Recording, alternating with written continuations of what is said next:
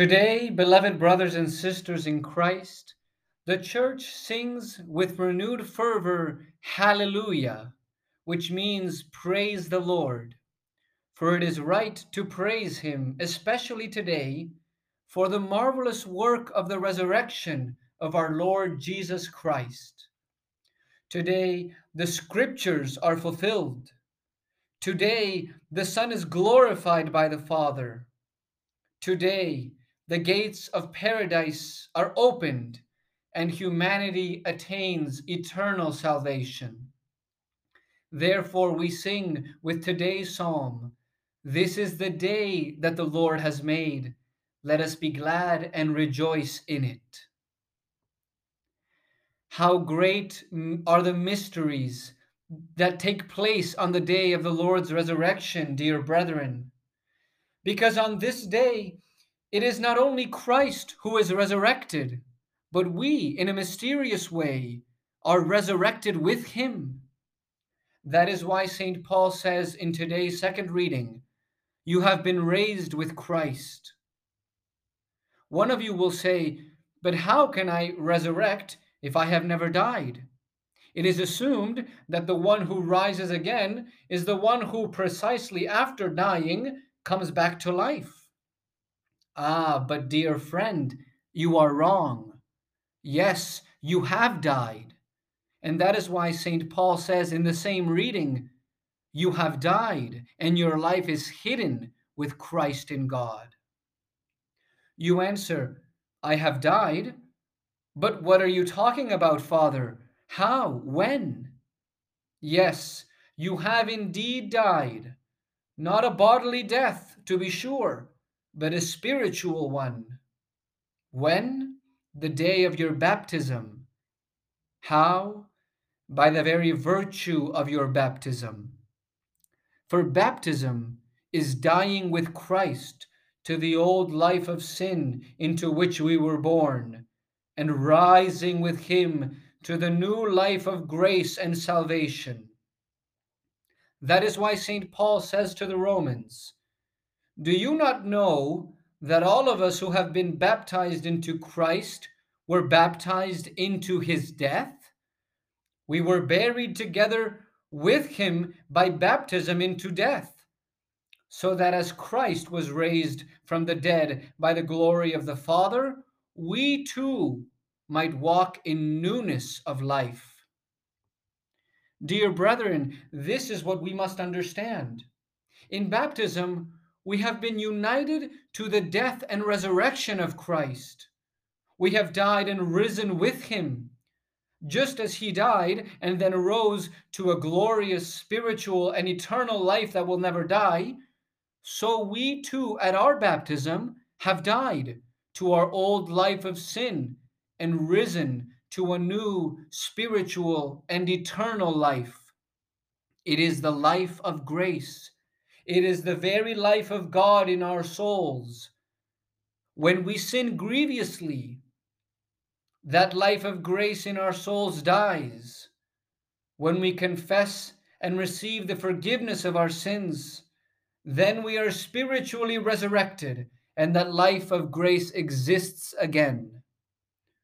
When we receive the body and blood of our Lord, that life grows and becomes stronger just as the life of our body grows and becomes stronger when we take material food.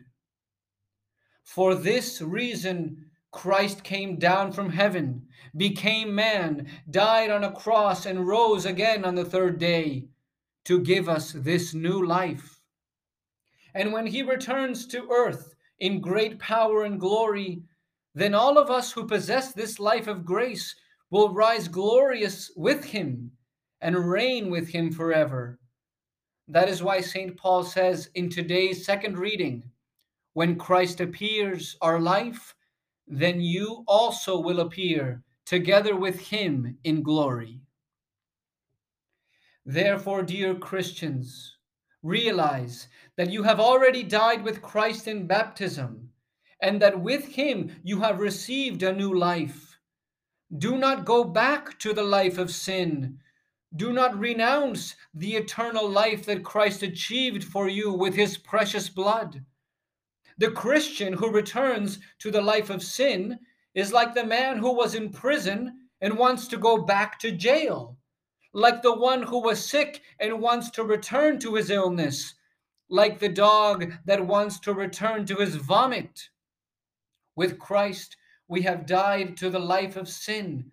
Why then do you want to return to this? Why do you want to live as if there were no heaven or hell? As if this life were the end of our existence? As if true happiness could be found in the goods of the earth? No, dear Christians, through our baptism, we have received a new life and we must live according to it. We must not live like the animals that only seek to sleep, eat, and reproduce. We must not live seeking to quench our thirst for happiness with the earthly goods. We must live as new creatures, as beings exiled on earth who long to reach their true homeland, which is heaven. We must live with our eyes fixed on eternity. That is why St. Paul tells us in today's second reading if then you have been raised with Christ, Seek the things that are above, where Christ is seated at the right hand of God. Set your minds on things that are above, not on things that are on earth. What are these goods of earth? They are material things, transient things, temporal things, everything that exists here but ends for us when we die. These things must be used, yes, because they are necessary while we live. But we must not aspire to them, as St. Paul says. We must not love them. We must not put all our desire and aspiration in them. We must not live for them. If you live for these things, then you are still dead and you have not risen with Christ. For those who are risen with Christ seek the things that are above.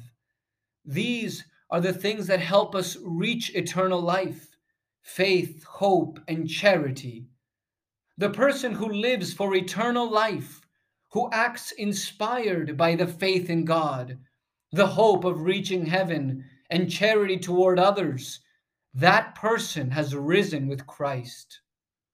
Living by faith means that we make decisions thinking about what will be more pleasing to God. Living from hope means that we do not strive to accumulate goods, but to accumulate good deeds. Living from charity means doing good to others because God loves them, even when this implies sacrifice on our part. That is to live the new life of grace, to live as resurrected people, to seek the goods from above. This is the vocation of every Christian, the mission of every Christian, and the obligation of every Christian. Because Christ died and rose again, so that each one of us will die to his life of sin and rise to a life of holiness. This is the meaning of Easter, dear Christians to live a new life, to rise with Christ to leave behind our old way of living.